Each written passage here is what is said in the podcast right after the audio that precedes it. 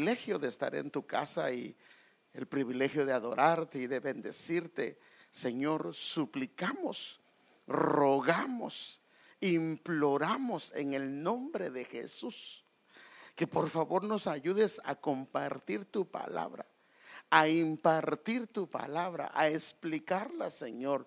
Danos la gracia, Señor, que necesitamos para hacerlo, y permítenos hacerlo con todo nuestro corazón. Señor, pedimos por favor también, amado Padre, que circuncides a través de tu palabra el corazón de cada uno de mis hermanos, los oídos, Señor, y que hoy nos puedas sellar de una manera muy especial y puedas derribar todo muro, Señor, que esté estorbando, Señor, o haciendo algo, y también ayúdanos a fortalecer los muros que tú has puesto en nuestro corazón. En el nombre de Jesús lo pedimos y damos las gracias, Señor.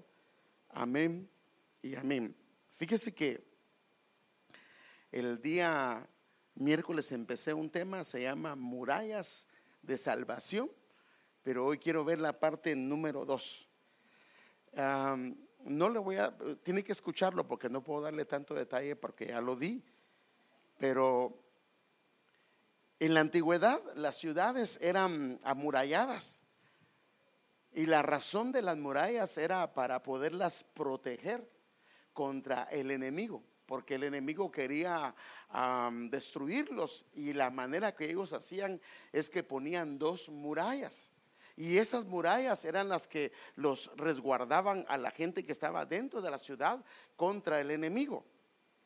Y si se recuerda, le mostré varios castillos que son castillos de hace mucho tiempo. Habían 2 murallas, una muralla exterior que era pequeña y una muralla interior que era grande. Entonces iban primero contra la muralla exterior y luego contra la muralla exterior. Y si se recuerda, le mostré varias máquinas que usaban en la antigüedad para poder destruir los muros, para destruir las murallas, porque habían armamento para ponerse encima, para destruir una muralla desde la parte de arriba, y había otro tipo de equipo que lo usaban para destruir las murallas desde abajo, y cada una de ellas las destruían diferentes. Por ejemplo, en Egipto les pusieron una carga pesada, o sea que a una persona, cuando lo comienzan a cargar demasiado o se comienza a cargarse demasiado, tiene el peligro que las murallas se puedan caer. O el enemigo lo hace desde abajo, ya yendo al alma, para que el alma entre en depresión, entre en diferentes circunstancias donde en alguna medida también pueda ser afectada. Entonces el enemigo lo que hacía es que hacía 2 cosas: sitiaba una ciudad y la asediaba. La palabra sitiar es una palabra que significa que ellos cortaban madera, y alrededor de toda la ciudad ponían madera como un cerco, porque la idea era que a esa ciudad la dejaban incomunicada. El problema era que cuando se acababan los alimentos, se acababa el agua, ellos tenían el riesgo de morir, y esa era la razón de sitiar una ciudad. Y poner asedio era específicamente una operación militar con el propósito de hacer que la ciudad se rindiera, ya sea por desesperación, por hambre o por lo que sea. Y por supuesto el asedio, una de las cosas el propósito era hacer caer las murallas, y por eso tenían diferente equipo que iba hacia el muro o iban hacia las puertas. Y esto pues ya lo expliqué, entonces lo puede oír. Si quiere ver más detalles, lo puede oír el miércoles. Ahora, la historia y la Biblia describe lo que pasaba cuando los muros se derrumbaban, cuando los muros caían. Y esto, hermanos, tenemos varios ejemplos en la Biblia, pero el libro de Lamentaciones, y eso lo vimos también, da una gráfica de lo que pasaba en Lamentaciones 2:8 al 9. Dice que una de las cosas cuando los muros se derribaban es que las puertas caían. En otras palabras, esa ciudad quedaba sin muros y el enemigo podía hacer estragos. Entonces, una persona sin muros, el enemigo puede hacer estragos, y aún puede ser creyente, y se lo quiero mostrar en la Biblia. También cuando los muros caían eran dispersos, porque se dispersaba el pueblo. La ley desaparecía, la palabra de Dios desaparecía al caer los muros, y la visión ya no estaba, porque los profetas ya no podían ver. Entonces, cuando los muros se caen, se pierde la visión, se pierde la revelación, la ley deja de operar, la palabra del Señor deja de operar. Hay una dispersión en la vida de una persona. Y por supuesto, una ciudad, eso lo vi el miércoles, bíblicamente es figura de un creyente, y le mostré varios versículos, pero solo quiero ir a uno. Proverbios 25-28 en la versión textual dice: ciudad invadida y sin murallas. Y esta es la muralla interior, no la muralla exterior. Y les mostré con palabras hebreas qué es la diferencia entre cada una de ellas. Esta es la muralla interior. Dice: cuando no hay murallas, lo que pasa es que el hombre no puede dominar su pasión. El hombre pierde el control. Y cuando hablo del hombre, me refiero a la mujer. Entonces, un hombre, una mujer sin murallas que se pueden perder, entonces no comienza a tener control, no puede controlar su carácter, no puede controlar su vida, la pasión, los deseos, porque lo que está guardado dentro de esa muralla es el espíritu, y el espíritu queda prácticamente sin un filtro, queda sin una protección. Y entonces se expone para que el enemigo pueda hacer y deshacer. Pero eso ya lo vimos, y entonces no quiero tratarlo, solo quería recalcarlo, porque si no, no me va a entender a lo que quiero llegar hoy. Entonces, el Señor levanta muros de salvación y protección específicamente para su pueblo. Entonces, hay dos muros. Hay dos muros, como es que mire, hermano, como en la antigüedad hay dos muros que Dios establece y están en la Biblia. Y en Isaías 26 del 1 al 2 en esta versión dice: en aquel día cantarán este cántico en tierra de Judá, fuerte ciudad tenemos. En la versión Vulgata Latina le mencioné que decía: tenemos un Salvador. Ahora aquí lo que dice es: salvación puso Dios. ¿Cómo pone salvación? Y esta palabra salvación en algunas versiones la traducen protección. O sea, protección puso Dios. ¿Poniendo qué? Poniendo muros y antemuros. El muro es el interno, y el antemuro es el externo, el pequeño. Entonces, como pone Dios a muros y antemuros, la persona termina teniendo protección y termina teniendo salvación. Ahora, ¿cómo sabemos qué es un muro y un antemuro? Se lo voy a mostrar en la Biblia, pero yo no me quiero quedar hoy en esto, porque quiero quedarme todavía en los muros. Entonces, la misma escritura dice en el versículo 2, dice: abrid las puertas y entrará la gente justa, guardadora de verdades. O sea que la gente que tiene muro y tiene antemuro es una persona que vive una vida justa, y una persona que vive una vida caminando en la verdad. Y lo que es la justicia y la verdad, no lo voy a tratar hoy, lo voy a tratar en otra ocasión. Pero estos son los muros: la justicia y la verdad.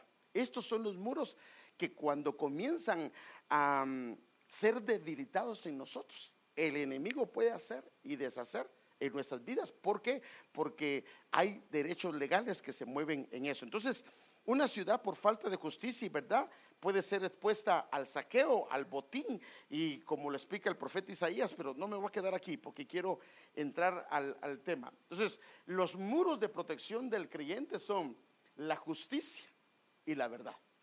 Estos son muros que si están debilitados es un problema, porque el enemigo puede hacer. O sea, y la justicia tiene puertas, la verdad tiene puertas. Por eso Jesús dijo: yo soy el camino, la verdad y la vida. Entonces, en esto, hermanos amados, es donde tenemos que ponerle atención, porque mire, y eso empezaba el miércoles con ustedes, enseñándoles que he entendido que gente que es fiel a la iglesia, gente que se consagra o se aparta, pero el problema es que la justicia no está bien, la verdad no está bien, mienten demasiado, y son creyentes, son hijos de Dios, pero ellos, la mentira es algo tan normal en ellos. Y le estoy hablando de creyentes, porque yo mismo he visto cuando a mí mismo me han mentido, y yo me estoy dando cuenta que me están mintiendo. Y también he visto la injusticia. del mismo pueblo del Señor. Y claro, Dios no quiere que practiquemos eso, pero yo no quiero hablar de la justicia y la verdad hoy, porque esto lo voy a tratar directamente a estas dos partes. Entonces vimos que en Cristo estos muros nos fueron habilitados. No los teníamos, por eso el enemigo estábamos, así dice la Biblia, muertos en delitos y pecados. El enemigo podía hacer lo que quería con nosotros, pero en Cristo recibimos una nueva creación.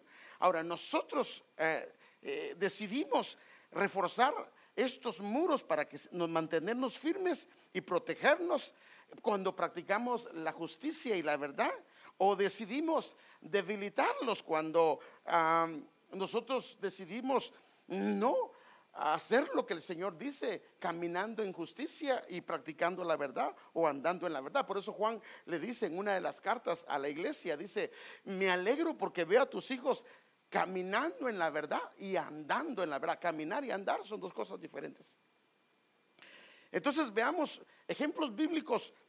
Yo quiero ver solamente tres ejemplos, pero no quiero quedarme aquí, sino solo quiero verlos para que vea que la Biblia da testimonio que eran guardados debido a esto, debido a la justicia y debido a la verdad. Por ejemplo, el Señor Jesús definitivamente es el modelo. Él vivió y practicó la justicia y la verdad. Esto no hay vuelta de hoja, porque hay bastantes escrituras para esto, pero solo quiero mostrarle dos. Una es en Juan capítulo 1 versículo 14, dice: y el verbo, el Señor, se hizo carne y Él habitó entre nosotros, y vimos su gloria como del unigénito del Padre. Y Él estaba, ¿qué? ¿Lleno de qué? De gracia. ¿Y qué era que estaba? Lleno de verdad, lleno. Y Él era el Hijo de Dios, pero como hombre Él tenía que llenarse de la verdad. Pero también vemos en Salmo 45:7, es un salmo mesiánico, hablando de Él, dice: has amado la justicia. O sea que Él amó la justicia y caminó en la justicia. Y por supuesto, cuando se ama la justicia, entonces lo que va a pasar es que se va a comenzar a aborrecer la iniquidad. Y dice: y porque debido que amaste la justicia y aborreciste la iniquidad, por tanto tu Dios te ha ungido con óleo de alegría más que a tus compañeros. Entonces el ejemplo del Señor como modelo, ahí está. Ahora, Job era un hombre también con muros, también con vallados. Y por ejemplo, en Job 1:10, en la versión Kadosh, dice, cuando el enemigo estaba hablando con el Señor, se recuerda que se presentaron los hijos de Dios en el tribunal del cielo, y él, hablando con Dios, le dice en esta versión: tú le has puesto, y él dice, un vallado, porque él le dice: ¿has visto a mi siervo Job cómo es? Y él dice: pero es que tú le has puesto un vallado protector alrededor de ¿quién? De él, era uno. El segundo vallado era alrededor de su casa, era dos. Y el tercero, y sobre sus riquezas. Pero él tenía ¿qué? Dos vallados, y sobre sus riquezas había otro. Ahora, debido a estos vallados es que el enemigo no lo podía tocar. Y entonces por eso es que cuando no habían estos vallados, tú has prosperado, su trabajo y su ganado está esparcido por toda la tierra. O sea que debido a que él, sus vallados estaban bien, entonces él era próspero, porque el enemigo no podía traer espíritu de pobreza, traer fracasos, no había manera de hacerlo. Por eso el Señor dice: traed vuestros diezmos y yo reprenderé por vosotros ¿a quién? O sea que si no traigo los diezmos, hay una posibilidad que el devorador pueda hacer trizas las finanzas. Si eso es lo que quiere dar a entender la palabra, yo creo que sí. Bueno, ahora, la justicia y la verdad en Job, estos vallados estaban activos, porque él vivía en justicia y vivía en verdad. Déjeme mostrarle, mire, estoy yendo un poquito rápido porque me quiero concentrar específicamente en algo.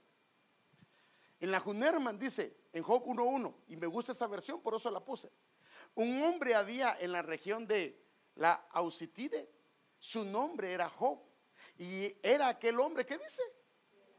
¿Qué es un hombre veraz? Un hombre que vive la verdad, un hombre que practica la verdad, ¿sí o no? ¿Estamos claros de eso? ¿Sí? Intachable. ¿Y qué tenía? Otra cosa. O sea, dos cosas tenía él: tenía la verdad y tenía la justicia y caminaba en eso. Y esto lo activó para que sus muros estuvieran levantados. Y el enemigo lo odiaba, como dicen en México, con odio jarocho, pero no lo podía tocar. A esta palabra era intachable, justo, timorato. Timorato significa que era temeroso de él. Ahora déjenme darle otro ejemplo con la vida de David. ¿Sí o no? Él, hermano, Dios lo prosperó de una manera pero preciosa. El hombre ¿de dónde lo sacó? De detrás de las ovejas. Y lo sacó desde ahí y lo puso hasta el reinado. Ahora, ¿cómo lo llevó él? Porque en su camino él se guardó. Él quitó los vallados el día que hizo una injusticia. El día que mintió, ahí los vallados se cayeron. Y por supuesto, cuando estamos hablando que mintió y que hizo esto, no vaya a pensar que fue de la noche a la mañana. Mire, cuando el profeta llegó con él, el niño ya había nacido. O sea que él tuvo 9 meses, si es que la dejó embarazada la primera vez, para arrepentirse, pero nunca lo hizo. Entonces los vallados fueron quitados, y al quitarse los vallados, número 1, el primero que perdió fue al hijo pequeño, al que nació.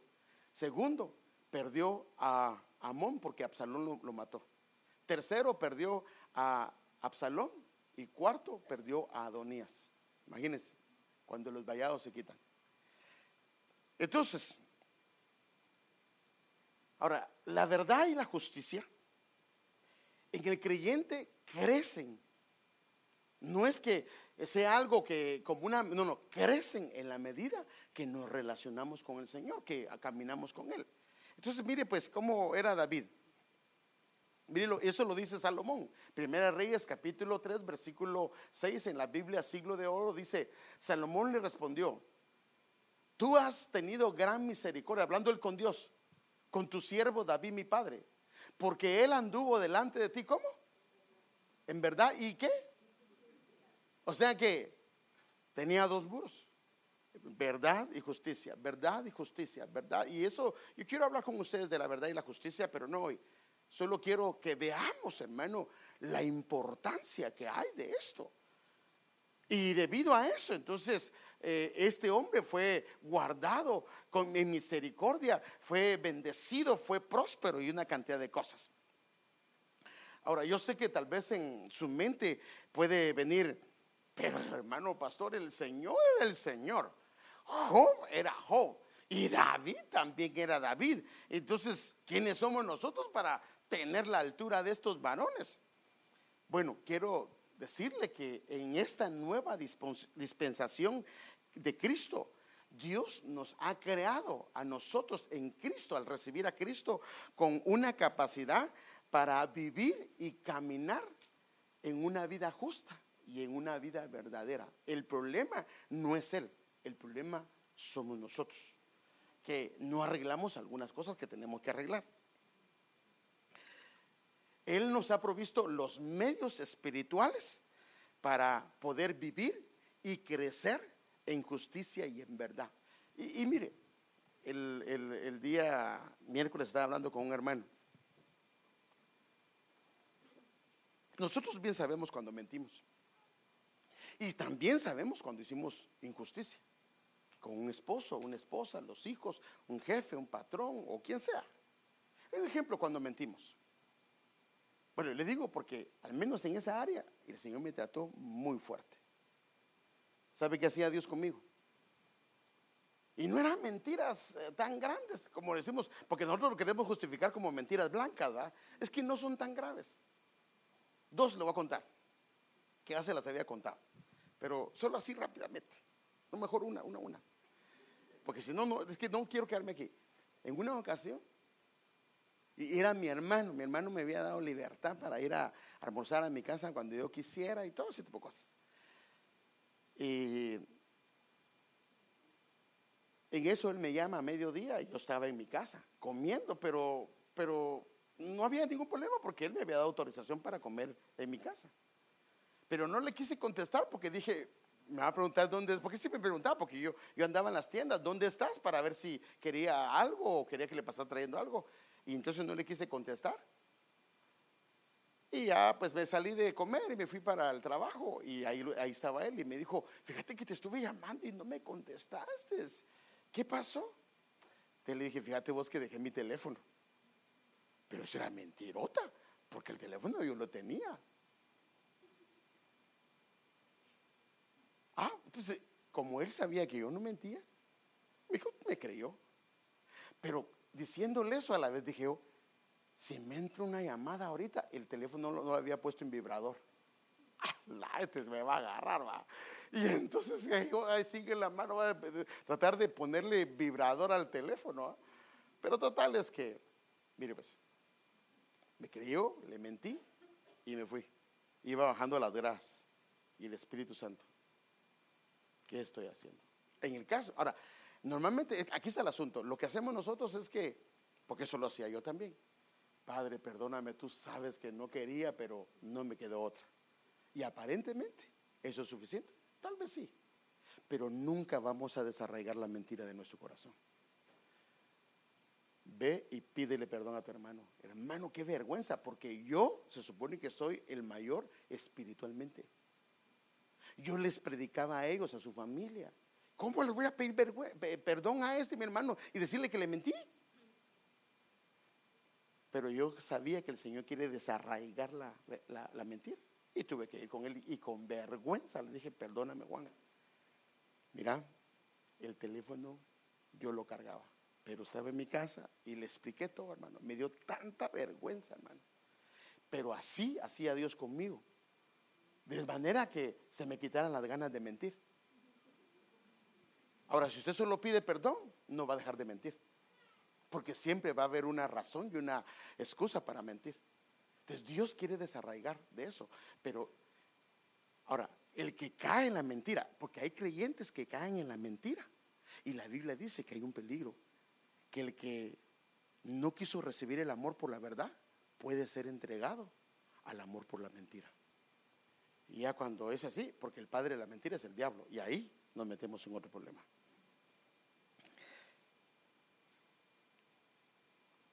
Entonces, para poder vivir en verdad y en justicia, necesitamos.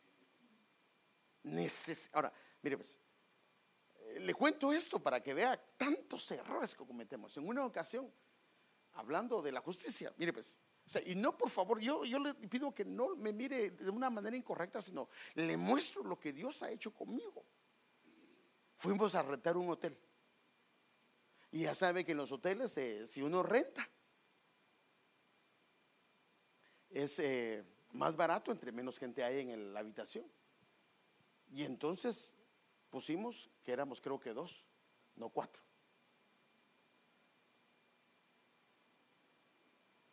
Pero si ¿sí que le vamos a quitar un hotel? Si esos hoteles tienen plata, tienen dinero. Sí, pero el asunto es que te están preguntando. Y el Espíritu Santo otra vez, hermano, esto no está correcto, esto no está bien.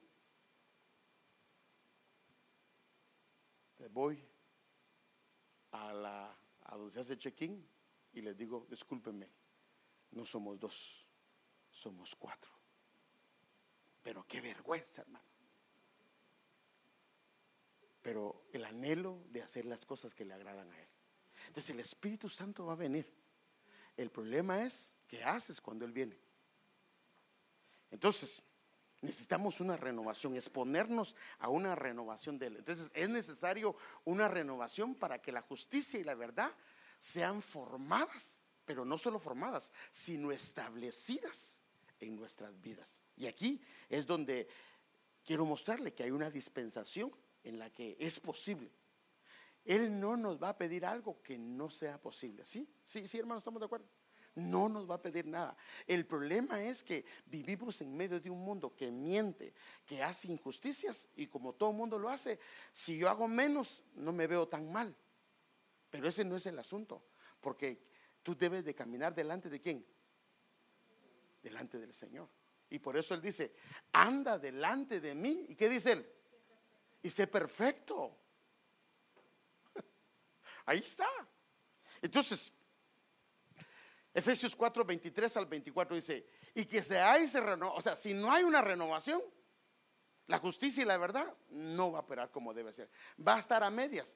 Pero fíjese pues, podemos ser creyentes, hijos de Dios, salvos, pero en nuestra conducta podemos parecernos a la gente del mundo. Y usted no me va a dejar mentir, porque hay gente que no paga y debe. Hay gente que viene y miente. Hay gente que, hermano, ha hecho injusticias en medio del pueblo del Señor, pero son hijos de Dios. Yo creo que son salvos también. Entonces debe de haber una renovación en el espíritu de vuestra mente. Y entonces si hay una renovación, entonces va a haber un revestimiento del nuevo hombre, que ese nuevo hombre lo dio Jesús en la cruz, el cual en la semejanza de Dios tiene dos cosas: crear e injusticia. O sea que ese nuevo hombre, para el que está en Cristo, ¿qué decimos nosotros? Ese es el nuevo hombre. Para el que está en Cristo ha sido creado un cuerpo nuevo en justicia. El problema es que no lo hacemos, y entonces el muro comienza a caer. Y en santidad de la verdad. Entonces hay dos cosas que son características de un cuerpo que Dios nos ha dado cuando creímos en Él la primera vez. El problema es que esos muros están muy débiles, porque lo que es justicia y santidad, no ha habido una renovación. Nos enseñaron, mi papá, mi mamá mentía y yo agarro el mismo camino. Mi mamá y mi papá hacían injusticias y yo agarro el mismo camino y lo justifico con que bueno, no es tan malo por esto y por lo otro. Pero no. El Espíritu Santo nos va a decir cuando algo no está bien. Ahora, por eso dice: si oyes hoy mi voz, no endurezcas tu corazón. Porque el asunto aquí está esto, que el Espíritu Santo va a venir, pero si el espíritu humano no hace caso, el espíritu se puede endurecer. Así dice la Biblia. Ahora, sin una renovación del alma y de la mente, será imposible que se forme la justicia y se forme la verdad. Esto solo es posible con el nuevo hombre, el cual ha sido hecho a semejanza de Dios. Eso lo dice la palabra. Pero para esto yo necesito entonces explicarle algunas cosas, porque vamos a ver por qué algunas cosas no funcionan y algunas veces sí. Y entonces yo quiero explicar esto, y esto quiero verlo, pero de una manera diferente. Y para esto yo quiero ir a una figura que es el tabernáculo de Moisés, que está claro en la Biblia que el tabernáculo que Dios le dijo a Moisés que construyera es de acuerdo a un modelo que hay, es un modelo celestial. Entonces, cuando el Señor Jesús se manifestó en carne, sí sabemos eso, ¿verdad? Él se hizo carne, o sea, él era Dios y se manifestó en un cuerpo de carne. Pero cuando Él se manifestó en carne, la Escritura relaciona el haberse manifestado en carne de la siguiente manera. Y por supuesto, cuando habla de una figura es porque quiere que nosotros aprendamos que hay en esa figura. Sí, me doy a entender. O sea, lo relaciona con una figura para que nosotros aprendamos que hay en esa figura y podamos sacarle el misterio que hay en esto. Entonces, por ejemplo, Juan 1:14 dice: y el verbo se hizo carne. Y entonces viene Juan y él lo interpreta así: él tabernaculizó. Él tabernaculizó entre nosotros. Entonces, el cuerpo lo compara con ¿qué? A ver, no, pero a ver si estamos bien. El cuerpo lo compara con ¿qué? Sí, pero por favor, no. O solo aquí hay dos, tres hermanos. Yo quiero que ver si estamos captando lo que estoy diciéndole. El cuerpo lo compara con ¿qué? Padre del cielo, usted no es obediente, ¿verdad? Le estoy preguntando, su pastor le está preguntando. Es que también la obediencia es algo que debemos de tener, hermano, para remarcar algo en nuestro corazón. Ya se puso bravo. No estoy bravo. No. Solo es que mire pues, cómo es algo que uno puede entender cuando hay de los dos lados, hay una comunicación de ambos lados. Si solo hay de un lado, tal vez hasta se me va a dormir. Otra vez. Ya no, otra vez, mejor si no, no sé que me dejen mal. Bueno, la comparación de la carne es un tabernáculo. O sea que la Escritura compara el cuerpo del Señor Jesús con un tabernáculo. Y por supuesto, el tabernáculo que la Biblia da testimonio es el tabernáculo de Moisés. Ahora, el tabernáculo, ¿cuántas partes tiene? ¿Qué partes son?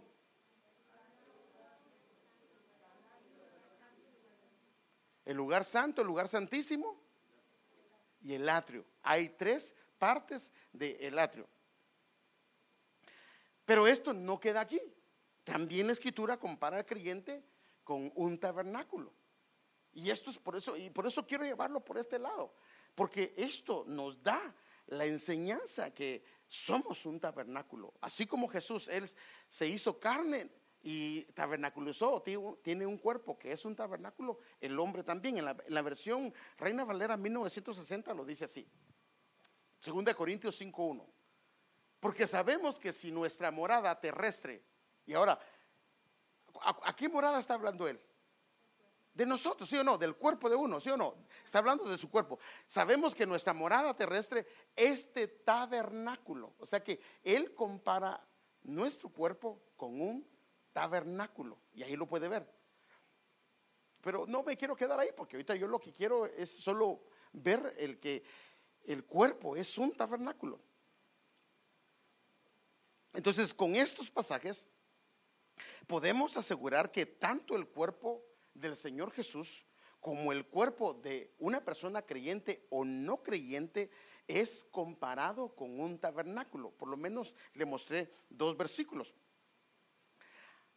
Ahora, esto es importante porque nos ayuda a entender algunos misterios que hay escondidos en el tabernáculo.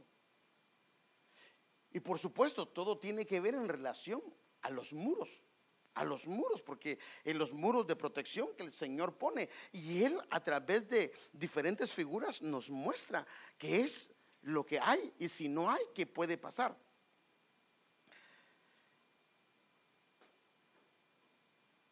Inclusive la Biblia dice que el que se acerca, es que mire, esto lo hablé el miércoles, cuando Israel salió de Egipto, él fue librado de los egipcios y habían ¿qué? Un muro a la derecha y un muro a la izquierda, 2 murallas. En el desierto él puso a Aarón y a Moisés. En el desierto vino la columna de nube y la columna de fuego. O sea, como que en parejas el Señor hace una protección a su pueblo, y así por eso enviaba de 2 en 2, y así hay, por eso hay un Antiguo y un Nuevo Testamento. Pero mire, hay 2 testigos, y así podemos nosotros ver una cantidad de pasajes con respecto a esto. Pero la Biblia inclusive dice que el que se acerca a él, dice que el que se acerca a él, dice que se acerca al abrigo del Altísimo y mora bajo la sombra del Omnipotente. O sea que el acercarse a él es un abrigo y es una sombra. Otra vez 2 cosas. Bueno, entonces al inspeccionar el tabernáculo de cerca, esto nos describe qué es lo que hay adentro, y a esto es lo que yo quiero llevarlo, a examinar el tabernáculo, pero especialmente en el aspecto de los muros o las murallas dentro del tabernáculo. Entonces, el tabernáculo tenía 3 áreas. Estaba el área del atrio del tabernáculo, estaba el área del lugar santo, que tenía 3 partes. Era, ahí lo puede ver, tenía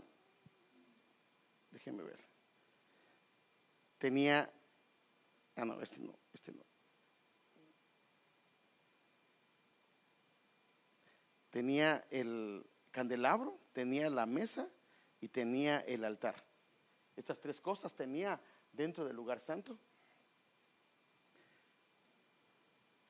Y también podemos ver que habían 2 velos, el velo exterior, ¿y cuál era el otro? El velo interior. Ahora, note algo, hermanos, y por eso es que yo quiero que, comparando el tabernáculo con una persona o con un creyente, aún no nacido de nuevo, tiene 2 velos.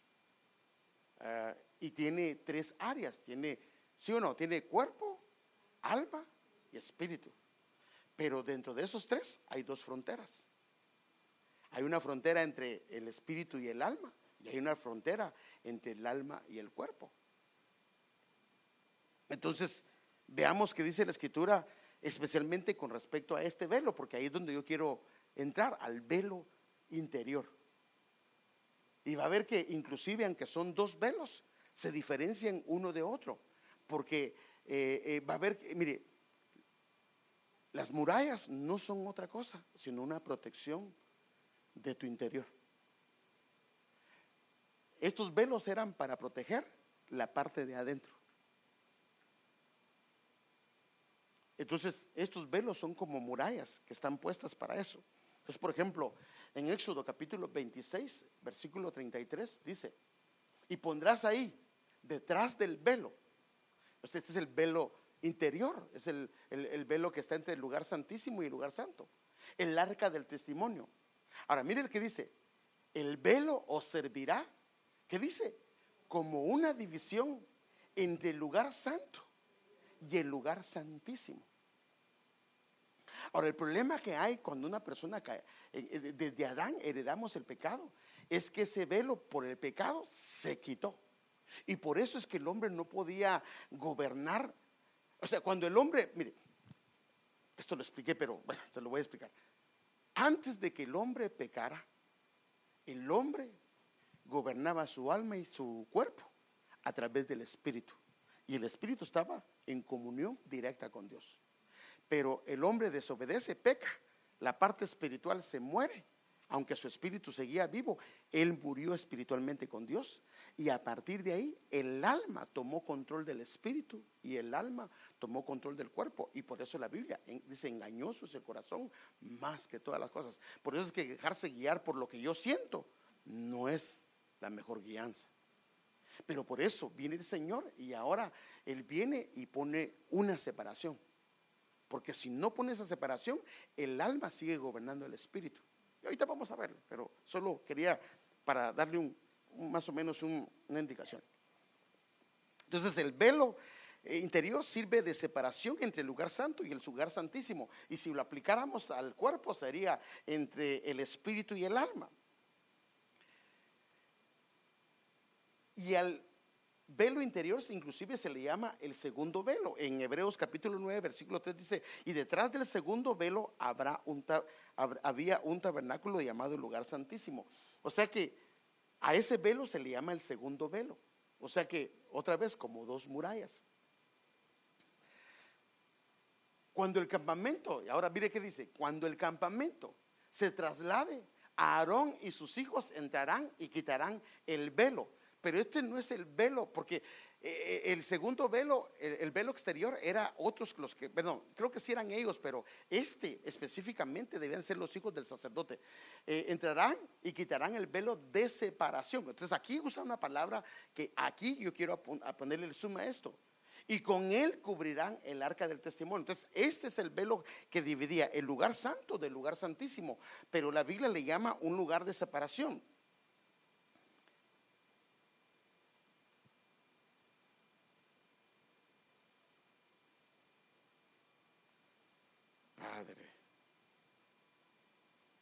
Me trago esta cosa, Héctor, quítamelo, mijo. Ahora aquí habla, y lo vuelves a poner ahí, y aquí habla de una separación. O sea que lo que hacía el velo es separar el lugar santísimo del lugar santo. Si no se me ha perdido, si está conmigo, porque yo sé que tal vez esto no lo, bueno, ya lo he explicado varias veces, pero sé que algunos son nuevos. Sí, va conmigo que había un lugar santísimo, un lugar santo y un atrio, pero a la vez también había una muralla, que, o sea, había un velo que separaba uno de lo otro. Ahora, ¿por qué es importante esto?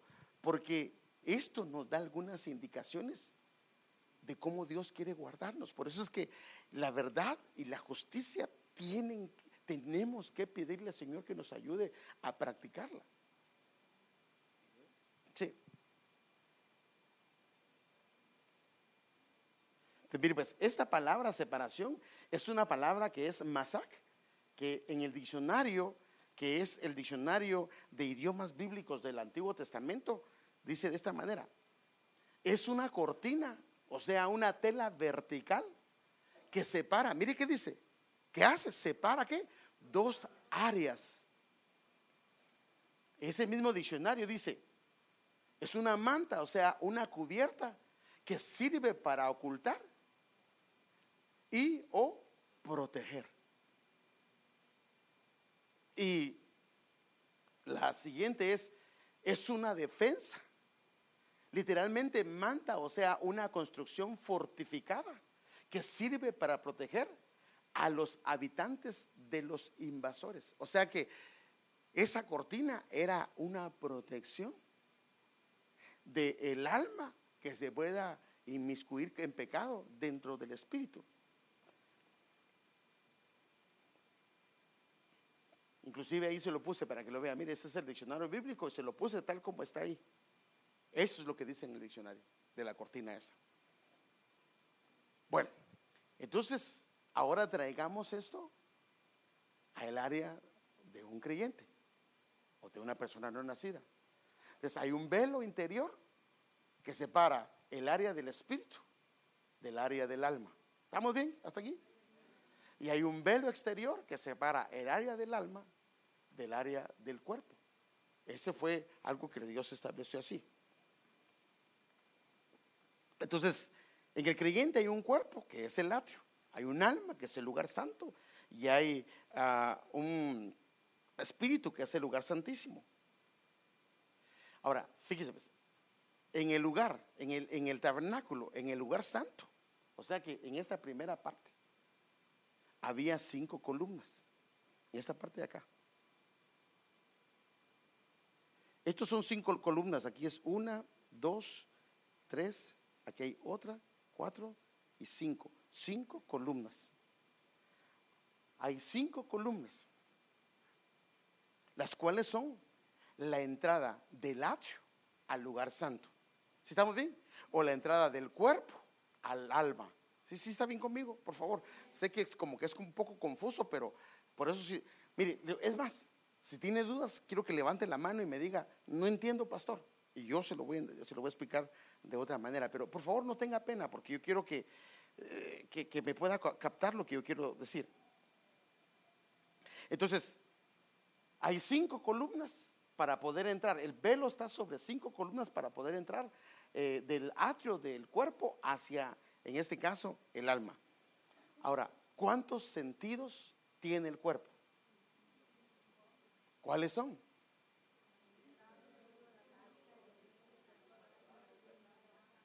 Aunque lo dijeron en diferente orden, pero se lo dijeron. En inglés también lo dijeron. Entonces, el olfato, el gusto, el oído, el gusto y el tacto. Entonces, increíble, pero a través de esos 5, porque para que alguien pase al alma, tiene que pasar a través de esos sentidos.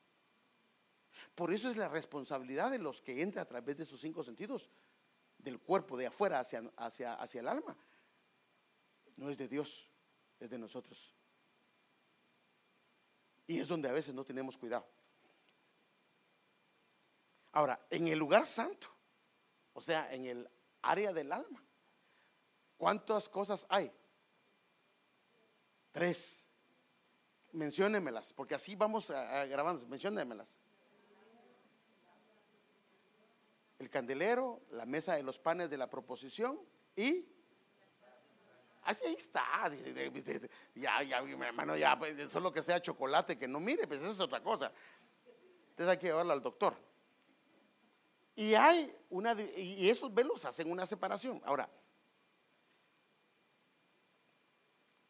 en la mayoría, especialmente de los psicólogos, hay un consenso general de que el alma es el asiento de 3 cosas: las emociones, los pensamientos y la voluntad. Mire cómo se van pereciendo. El alma es el asiento de los pensamientos, las emociones y la voluntad. Entonces aquí es curioso que la orden a Moisés y a David, fíjese pues, en este primer velo no, En el velo exterior no, pero en el segundo velo, David, el Señor le dijo a Moisés y le dijo a David que él pusiera dos querubines, pusiera querubines bordados en el velo interior, no en el velo exterior, sino en el velo interior. Eso está en Segunda de Crónicas capítulo 3 versículo 14. Hizo después el velo de violeta, púrpura, carmesí, lino fino, e hizo bordar querubines en él. O sea que aquí lo puede ver, solo que no sé si lo alcanza a ver. Ahí hay querubines que están puestos en el velo interior, no en el velo exterior, sino en el velo interior. Ahora, ¿por qué eran bordados en el velo interior y no en el velo exterior? Eso es una opinión, no es una doctrina, solo que es una opinión. Yo creo que la razón es que los querubines, si se recuerda que cuando Adán y Eva salieron del huerto, ¿qué pusieron para que guardaran el lugar? Querubines. O sea, y también ya se lo expliqué un día que hablábamos de la administración de ángeles, que los querubines, hay 4 jerarquías: está el ángel, está el arcángel, está el querubín y está el serafín. Y el querubín es guardador de portales, él protege portales. Entonces, estos querubines aquí eran un símbolo de una protección a una área específica. En el primero es nuestra responsabilidad. El segundo es Dios, pero si nosotros hacemos la parte nuestra, porque si no el enemigo haría estragos, hermano. En la primera, nosotros con los 5 sentidos dejamos pasar lo que querramos, pero en el segundo viene el Señor, por eso poniendo un sello el día que nosotros creemos en Él. Ahora, ellos guardaban esa área, esa atmósfera, la cual era protegida por el Señor. Ahora, yo quiero que antes de continuar con esto podamos ver y aclarar algo, porque sí es importante que aclaremos algunas cosas. Una persona nacida de nuevo o no nacida de nuevo, su ser también está dividido en 3 partes. La diferencia es que el alma ha absorbido al espíritu, porque el espíritu, como perdió comunicación con Dios, el alma es la que gobierna al espíritu. Eso está bien claro. Ahora, cada persona, creyente o no, es responsable de lo que entra en él, porque él es el que decide que entra, que mira, que oye y todo eso. Eso lo decide uno. Por eso, mi hermano, el Espíritu Santo, inclusive, a veces oímos cosas, comentarios que nos vamos a la casa y hay una tristeza en nuestro espíritu, porque a Dios no le agradó. Es algo letal contra el alma, un alma que está siendo renovada. Ahora, si no es nacida de nuevo, en el alma, en el lugar santo, el alma puede estar arraigada, toda esta parte puede estar arraigada en pecado.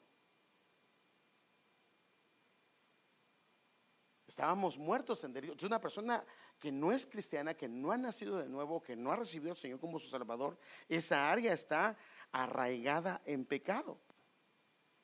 Y por eso ahí mora la inmoralidad, moran los celos, la envidia, el egoísmo, la contienda, todo pecado inmoral, todo pecado que está adentro, egoísmo, todo eso está ahí, todo eso está ahí. Y una persona no nacida de nuevo, pues eso gobierna a como sea, o dependiendo del trasfondo que una persona tenga en su vida. Ahora, el área del alma, debido a sus pecados, aquí viene otra cosa, hermano. Esta área, debido a pecados, puede volverse un receptor de espíritus inmundos o demonios. Donde moran los espíritus inmundos y los demonios es en esa área, el área del alma.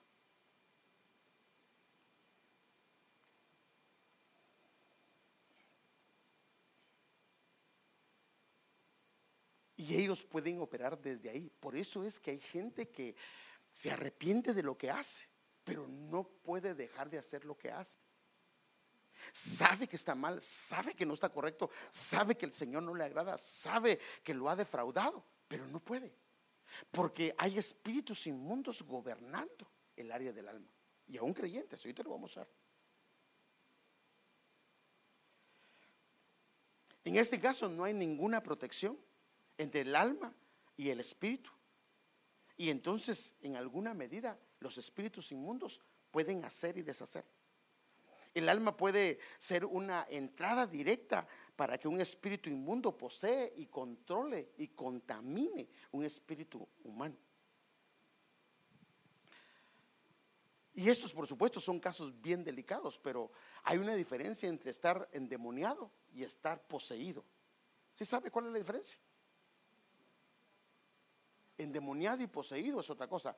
Un endemoniado inclusive puede ser un creyente, pero él no lo sabe. Pero hay cosas que no puede dejar de hacer, y no es en su alma se creó una raíz de amargura, se creó un hábito por exponerse a tales o cuales cosas, y se creó un espíritu de inmoralidad, de fornicación, de masturbación o de una cantidad de cosas. Se formó un hábito y él no puede dejar, le ha pedido perdón al Señor y todo eso, pero no puede dejar de hacer esto. Pero en uno nacido de nuevo, el espíritu inmundo puede tomar control del espíritu del hombre. En un espíritu de un creyente no, porque hay una separación. Pero un espíritu humano que no ha sido redimido, por eso a esto se le llama poseído. El caso, por ejemplo, de el gadareno, ¿usted se recuerda? Hermano, para hacer lo que él hacía, el hombre no tenía control, se desnudaba, o sea, porque el espíritu inmundo tomó posesión de su espíritu, o sea, una posesión. Y creo que en algunos momentos el Señor le daba alguna lucidez. Había otro que inclusive, y estos son los sacar espíritus o reprender espíritus inmundos del alma es una cosa, pero de poseídos es otra cosa.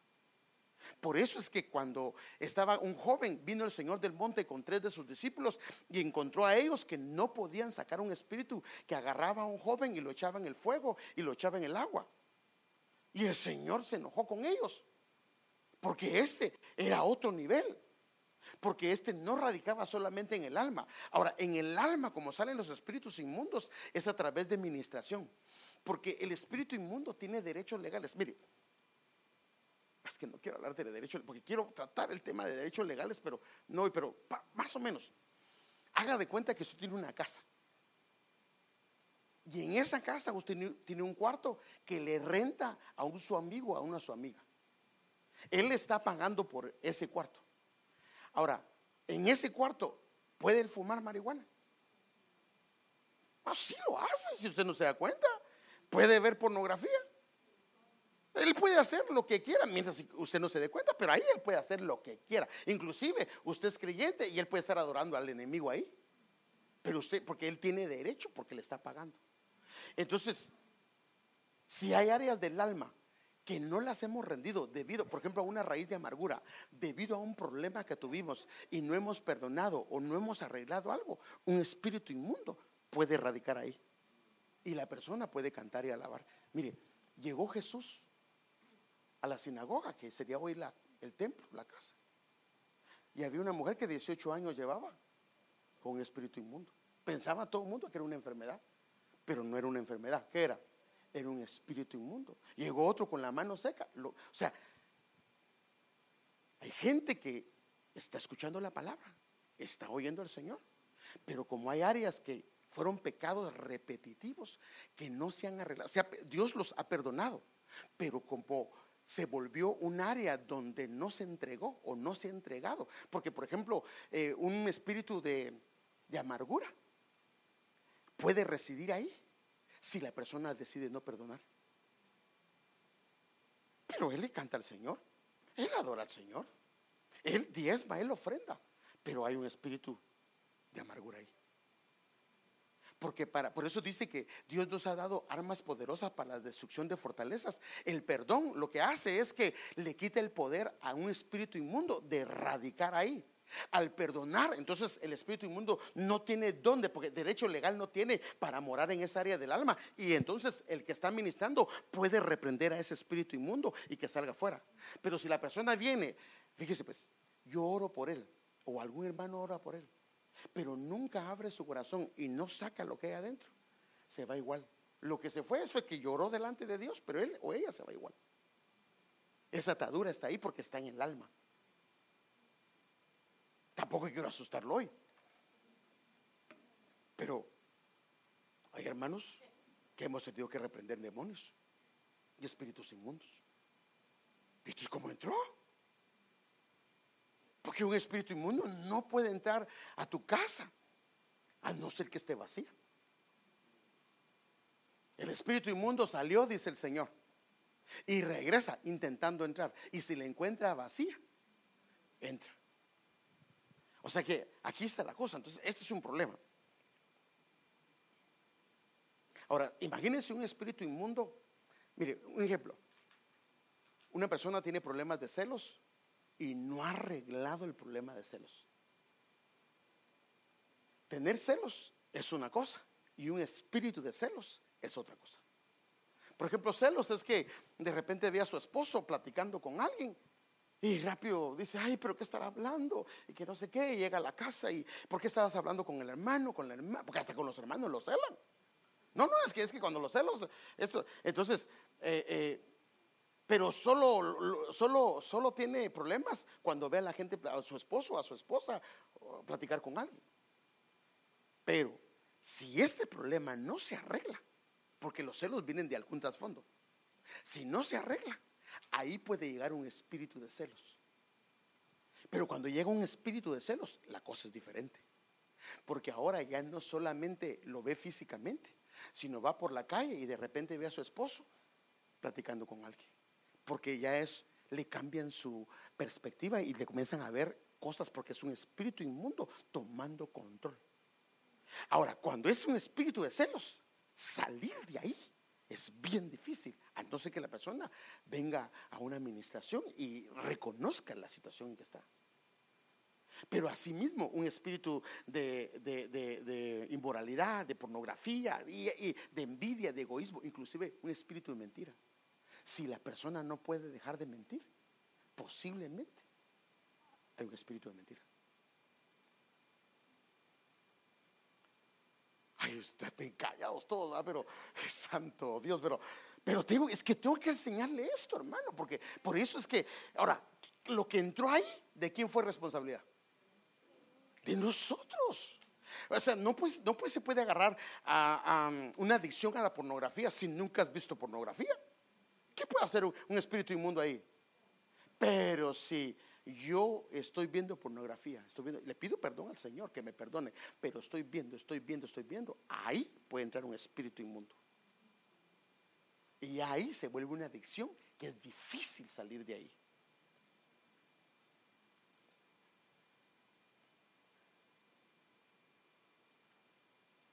Y por supuesto, el espíritu reside en el alma, en una persona que no ha nacido de nuevo. Puede llegar a controlar el área del espíritu si no es nacido de nuevo y caer en un estado de estar poseído. Pero esto estamos hablando de en una persona no nacida de nuevo. Ahora, cuando una persona recibe al Señor como su único y suficiente Salvador, le pide perdón por sus pecados y confiesa al Señor como Jesús y Señor. O sea, es que por eso es que nosotros cuando confesamos al Señor como Jesús nos arrepentimos, le pedimos perdón, que entre a nuestro corazón. Lo que estamos diciéndoles: entra ahí y saca lo que hay ahí. Entonces la gente dice: ah, pues que yo no quiero recibir al Señor, lo voy a pensar, y bien endemoniado.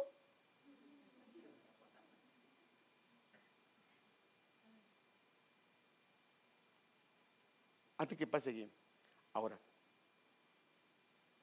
yo he visto algo, lo he visto, hermano, que una persona que tiene problemas de espíritus inmundos, inclusive en su alma, siendo creyente, en un tiempo de liberación, en un tiempo de ministración de alabanza, él puede ser liberado. Increíble el poder de Dios, hermano. Porque venía a Saúl y venía un espíritu inmundo y venía sobre él. ¿Y qué hacía David? Se ponía a tocar, solo tocar un instrumento, el hombre quedaba libre. A través de la palabra, y puede salir a través de un eructo, puede salir a través de un de un aire incontrolable, puede salir a través de un vómito, hay varias cosas, pero créame, hermano, o sea, nosotros no necesitamos, que el Señor no quiere que estemos en esa condición, pero si no atendemos a su voz, aunque seamos creyentes y podemos tener grandes rasgos de grandes lugares dentro de la iglesia, podemos tener serios problemas con esto. Ahora, cuando el espíritu y el alma es limpiado con la sangre, el Señor rompe las cadenas, las ataduras, las ligaduras, y empieza un proceso de restauración en su alma y en su espíritu. Y el alma dañada por el pecado, sí sabemos que el alma dañada es el área del lugar santo, el alma dañada por el pecado comienza a ser restaurada para que pueda ser limpia, liberada, pero a la vez el área donde mora el espíritu. Este es el asunto. Cuando la persona entrega su corazón al Señor y se arrepiente de sus pecados, el área del espíritu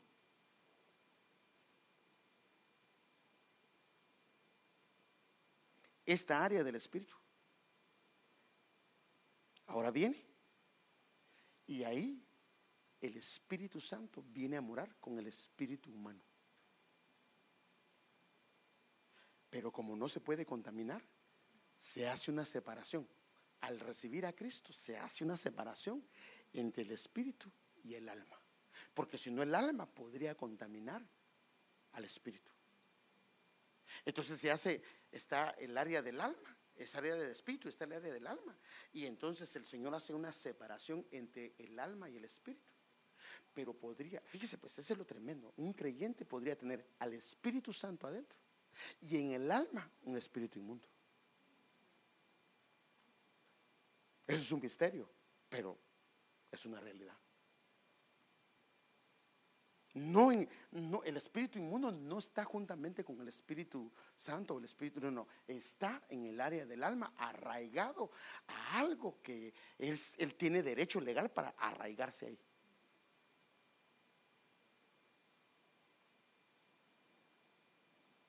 Ahora, cuando el Espíritu Santo mora en el área del espíritu humano, Él hace una división en forma de protección en el alma. Hebreos 4:12 dice que la palabra de Dios es como espada de dos filos y penetra, en la versión CEE 2011 dice, y penetra hasta el punto donde se divide el alma y el espíritu.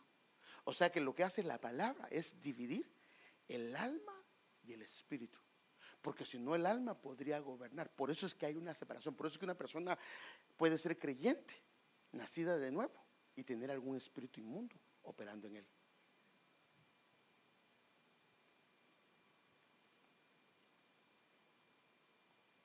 Padre Santo, está muy serio este hombre, pero es mejor que le enseñe esto, porque es bueno que sepamos, porque saber qué área necesitamos trabajar, amén, necesitamos trabajar. Ahora fíjese pues, porque la palabra de Dios es viva y eficaz y más cortante que cualquier espada de dos filos. Y fíjese pues, la espada de qué es, dos filos, otra vez, dos filos. Penetra hasta la división del alma y del espíritu, de las coyunturas. O sea que lo que hace es que divide el espíritu del alma y cualquier articulación que hay, la parte. Y los tuétanos, y es poderosa para discernir los pensamientos y las intenciones del corazón. Entonces ahora comienza el espíritu humano, comienza a hacer algo. El espíritu humano antes venía y era gobernado por el alma. Pero a partir de que hay esta separación, entonces ahora el Espíritu Santo, a través de la palabra, comienza a guiar al espíritu humano. Y el espíritu humano recibe información del alma y puede discernir de dónde viene. Puede saber si viene del enemigo, puede saber si viene de su alma, puede saber si no es algo que le agrada al Señor. Y por eso la Biblia dice: recibid lo malo, deséchenle, y lo bueno, recíbanlo. Pero antes no, porque ¿cómo? No había manera. Pero a través de que el Señor habilita el espíritu, entonces ahora hay una habilitación ahí para que entonces el espíritu humano, guiado por el Espíritu del Señor, puede discernir los pensamientos. puede discernir el corazón, porque ahora nada queda oculto. Entonces el espíritu del hombre puede decir: esto no viene de Dios, esto no le agrada a Dios, esto está con un trasfondo que no es correcto. Entonces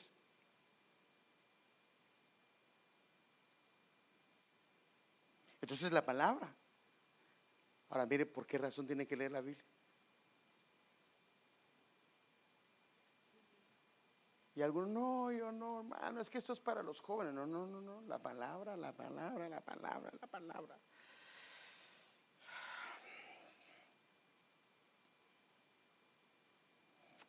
Padre, ¿cuánto tiempo llevo?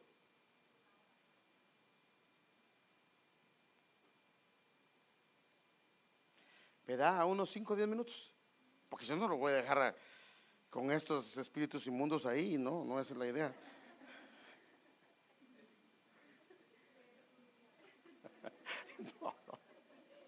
No, es una enseñanza pero bueno, entonces fíjese pues. 1 Tesalonicenses 5:23 dice: y el mismo Dios de paz os santifique por completo. Pero ¿dónde debe santificar? Que todo vuestro ser, tanto espíritu, alma y cuerpo, sean guardados sin mancha. O sea que, mire, el Espíritu Santo lo contrista el pecado. Dice, por eso, la Biblia dice que se puede contristar o no se puede contristar al Espíritu. Así dice la Biblia. ¿Cómo se puede contristar? Cuando el alma insiste en pecar. Porque lo que pasa es que el pecado está en 3 dimensiones.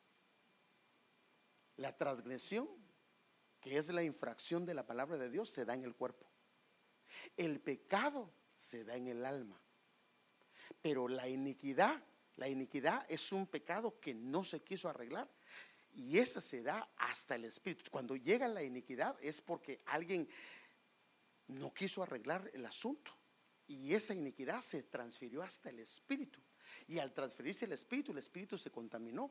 Pero el problema es: ¿qué afecta a la generación que viene detrás de mí? ¿A ellos no les afecta mi pecado?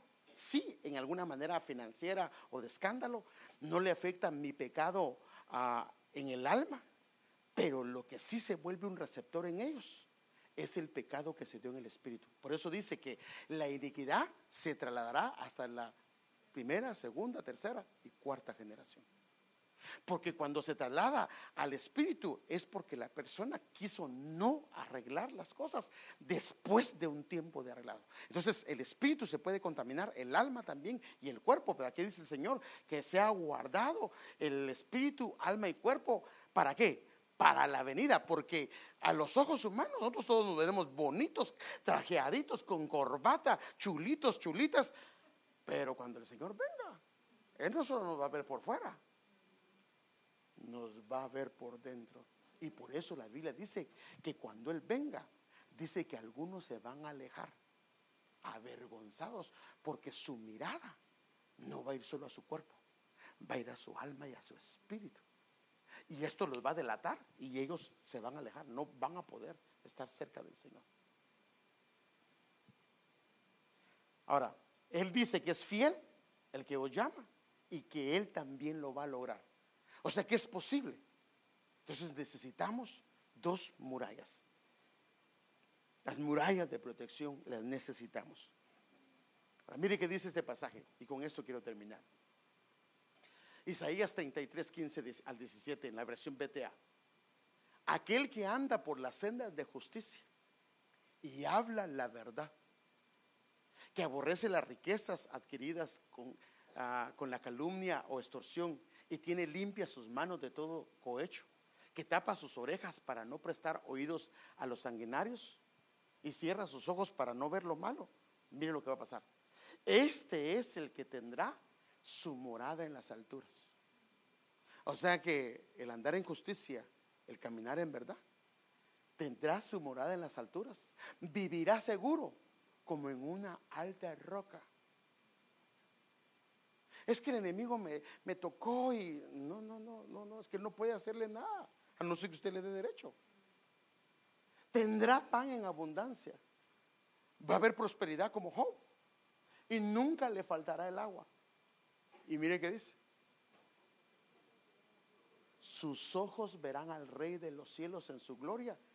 Ahora mire lo que dice la parte final: y la tierra la mirarán lejos de ellos. ¿Qué significa esto?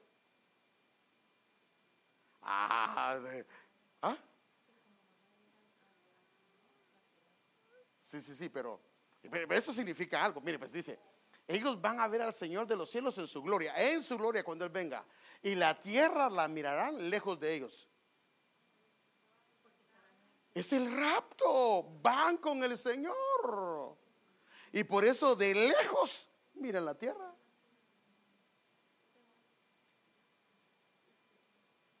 Necesitamos que nos ayude el Señor para restaurar las murallas de justicia y de verdad. Ahora, ¿dónde empiezan? En casa. En casa empiezan, en casa. No puedes querer ser justo con todos los demás si en casa no eres justo. Tienes que ser justo con tu esposa, justo con tus hijos, justo con tus hijas, justo con tu esposo, justo con la gente que está alrededor tuyo.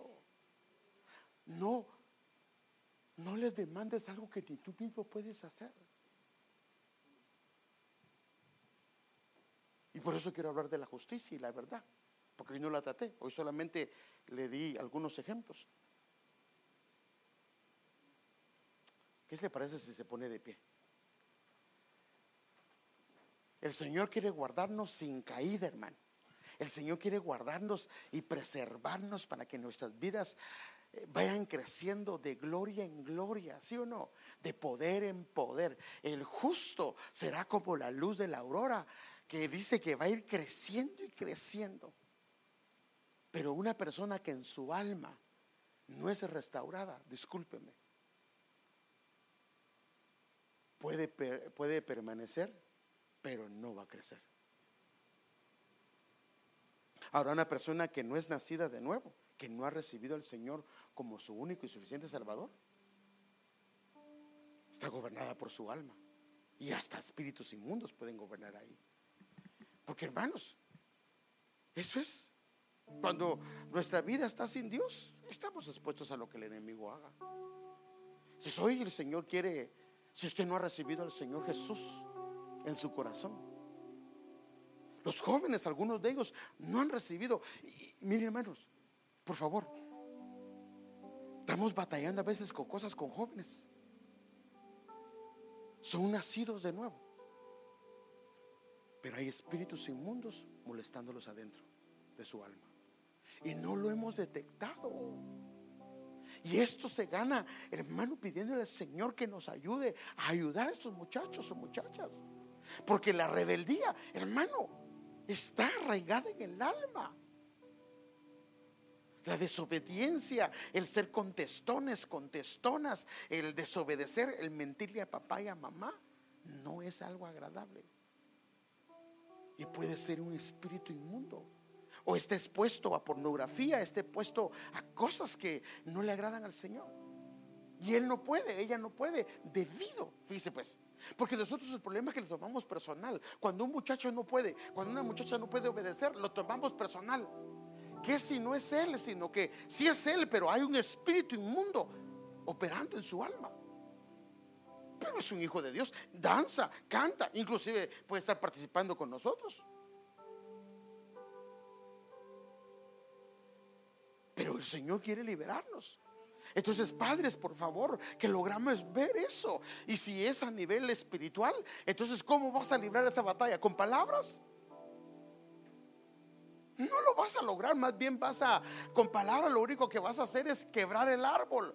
No exasperéis a vuestros hijos. Claro, si no es espiritual, póngale orden en casa, límites y todo eso. Pero si miramos que es espiritual, la tenemos que ganar con la esposa, de rodillas, y decirle: Señor, ayúdanos, libera a nuestro hijo. Hay un espíritu de desobediencia en su corazón, por favor. Pero tampoco quiero que usted venga acá y a su hijo acá: espíritu de desobediencia tienes. No, porque usted lo que está haciendo es que le abriendo un... No, estoy hablando de algo que... Mire, más o menos como esto: su hijo era obediente y algo pasó, Y se comenzó a volver desobediente. Su hijo era generoso y ahora está totalmente diferente. Era calmado y se ha vuelto airado. Posiblemente, si es nacido de nuevo, un espíritu inmundo está siendo ahí. Ahora, si su hijo siempre ha sido enojado, es porque usted nunca lo corrigió.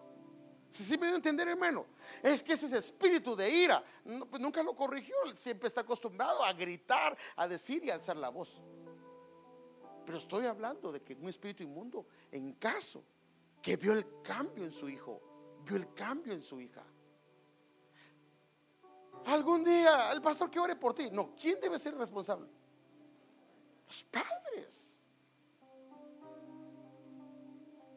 Y el día que Dios los libera, hermanos, va a descansar.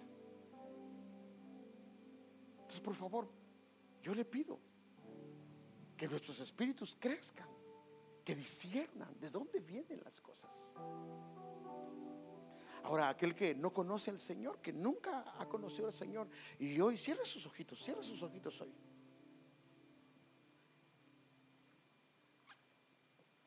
Si tu joven, tu señorita, tu adulto no has conocido al Señor y en tu alma hay conflictos, en tu alma hay cosas que no logras entender ni ver, y no te agrada lo que estás haciendo, no te agrada lo que está pasando, y hoy le quieres entregar tu vida al Señor. Inclusive jóvenes que están congregándose en la iglesia, tal vez algunos no han conocido al Señor. Si lo quieres conocer hoy al Señor, allí donde estás, levanta tu mano y dile: yo quiero recibir a Jesús para que limpie mis pecados y limpie mi corazón. Yo quiero que Él limpie mi alma. Por favor, no se rían en este momento. Si usted siente en su corazón que necesita recibir al Señor en su corazón, y no quiero que se sienta presionado ni presionada, no. Esto lo tienes que sentir. Si sientes que quieres recibir al Señor en tu corazón, levanta tu mano o pasa al frente si quieres y vamos a orar por ti.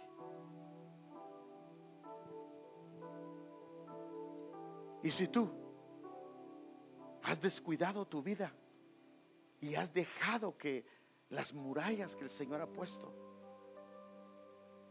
sean en alguna manera bombardeadas debido a que la mentira ha ocupado una parte en tu vida, a la injusticia ha ocupado una parte en tu vida, y hoy quieres reconciliarte con el Señor, y hoy quieres decirle: Señor, ayúdame, yo no quiero nada que ver con la mentira ni con la injusticia, quiero caminar rectamente delante de ti. Yo no puedo, pero arregla lo que hay en mi alma que no está correcto. Y si necesitas pasar a un proceso de administración, hazlo. Hermanas, si sienten que hay áreas que no han podido dejar, ahí está mi esposa, ella los puede atender. Y los varones, si sienten que hay áreas que les cuesten, no pueden, ahí estoy yo. Por el momento la iglesia es pequeña y nosotros estamos aquí para servirles. Hoy te he expuesto la palabra para que veamos tal vez de dónde vienen las cosas y qué es lo que puede estar pasando. Sí, adoras al Señor, lloras al Señor y te alegras, pero tal vez hay áreas que no están bien porque no han sido rendidas al Señor ni entregadas al Señor. Padre, te pedimos perdón hoy. Hoy te pedimos perdón, Señor. Reconocemos nuestro pecado, reconocemos nuestro pecado delante de tu presencia. Perdónanos por cualquier injusticia, cualquier mentira que haya salido de nuestros labios, aún contando un testimonio, aún en cosas que tal vez ni nos hemos dado cuenta. Y si nos hemos dado cuenta y no hemos querido arreglar la mentira o, Señor amado, la injusticia, te pedimos perdón. Y hoy que puedas darnos la gracia que viene del cielo para arreglar esta situación. Queremos vivir como hijos de Dios, vivir guiados por ti, Señor. Y por favor, perdónanos, límpianos con tu sangre y desarraiga de nuestro corazón todo pecado. Todo pecado, desarráigalo. Limpia nuestra alma, Señor. Lávanos, Señor amado, toda contaminación del alma, del espíritu, del cuerpo, hoy pueda ser lavada y limpiada, y sea un nuevo día para nosotros, un nuevo empezar, un nuevo amanecer, Señor. Y ayúdanos, Señor amado, si algunos de nuestros hijos o hijas o esposo o esposa tiene estos problemas, te pedimos que por favor intervengas en tu gran misericordia, Señor. No nos permitas continuar, porque queremos un día estar delante de ti, Señor, caminar delante de ti, Señor, y al verte, Señor, poder correr hacia ti, Señor. Por favor, Padre, en el nombre de Jesús. Rey de verdad, Rey de salvación, Rey de salvación, Rey de justicia, Rey de verdad, Rey de salvación, Rey de salvación. Yo quiero al monte de Sion, contigo habitar por la eternidad. Tú abriste el camino que lleva hacia el Padre, entregaste tu vida, derramaste tu salvación, Rey de salvación, Rey de justicia, Rey de verdad, Rey de salvación,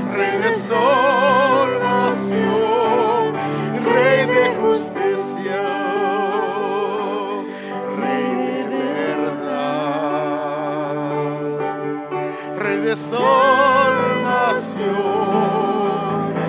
de salvación. Yo quiero subir, díselo al Señor,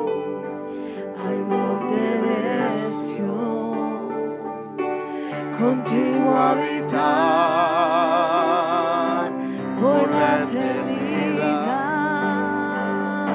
Tú abriste el camino que lleva hacia el Padre, entregaste tu vida, derramaste tu sangre, Rey de justicia,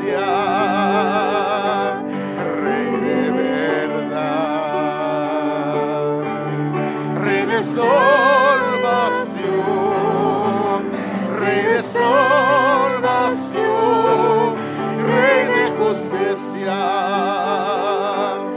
Rey de verdad, Rey de salvación, Rey de salvación.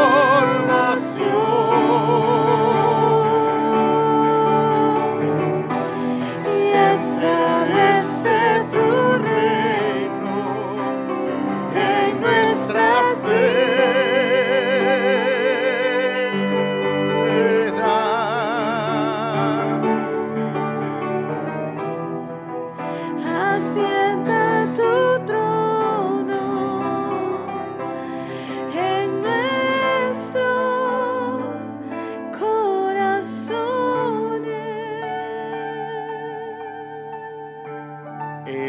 día miércoles yo les hablé algo y el Señor me lo ponía en mi corazón y yo se los tengo que decir. Jezabel murió comida por los perros en uno de los muros, el muro interior. ¿Por qué murió Jezabel en un muro? Porque ella destruyó el muro de su esposo, y debido a que ella lo destruyó a él, ella terminó muriendo en un muro. Amada esposa, tienes que respetar a tu esposo. No que no hables, di lo que crees que está mal, pero respétalo, porque Jezabel murió en un muro. Eso lo puedo oír el miércoles. Murió en un muro. Ahí la lamieron los perros. Y yo creo que fue porque ella destruyó a Acab, destruyó su muro. Por eso Acab era propenso a hacer lo malo, a hacer lo incorrecto, debido a que Jezabel destruyó su muro. Por favor, amadas esposas, por eso usa su velito. El velito no solo es de que se vea bonita. El velo significa que usted se somete a la autoridad de su esposo y lo reconoce como su autoridad. Si no, por gusto no lo ponemos. Entonces ahora me lo quito porque yo no le hago caso. No.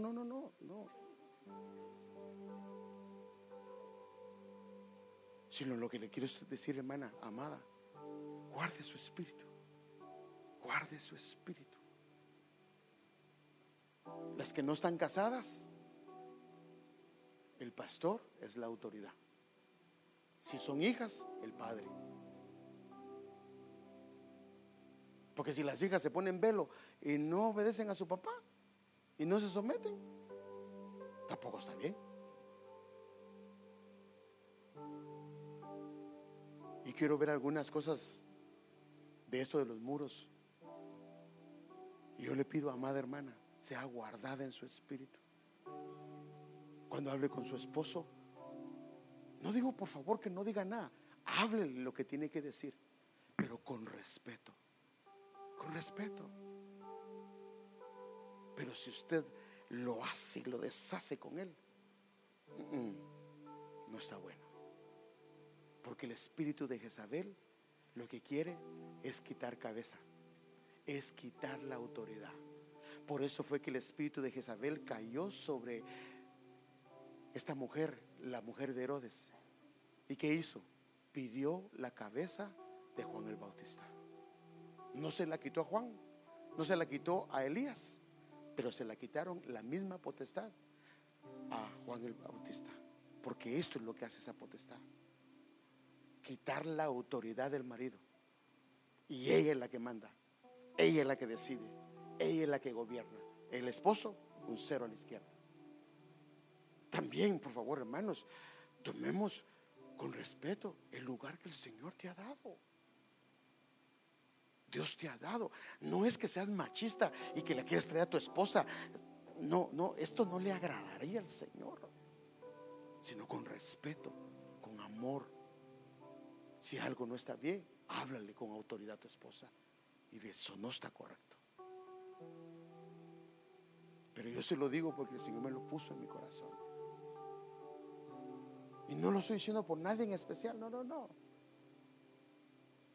Si tú te guardas, lo respetas, lo honras, está bien. Pero si tú no lo haces, a partir de hoy que el Señor nos dé un espíritu, hermano amado, de temor y reverencia delante de Dios, que lo honremos. Así con esa cosa, ¿qué vas a hacer?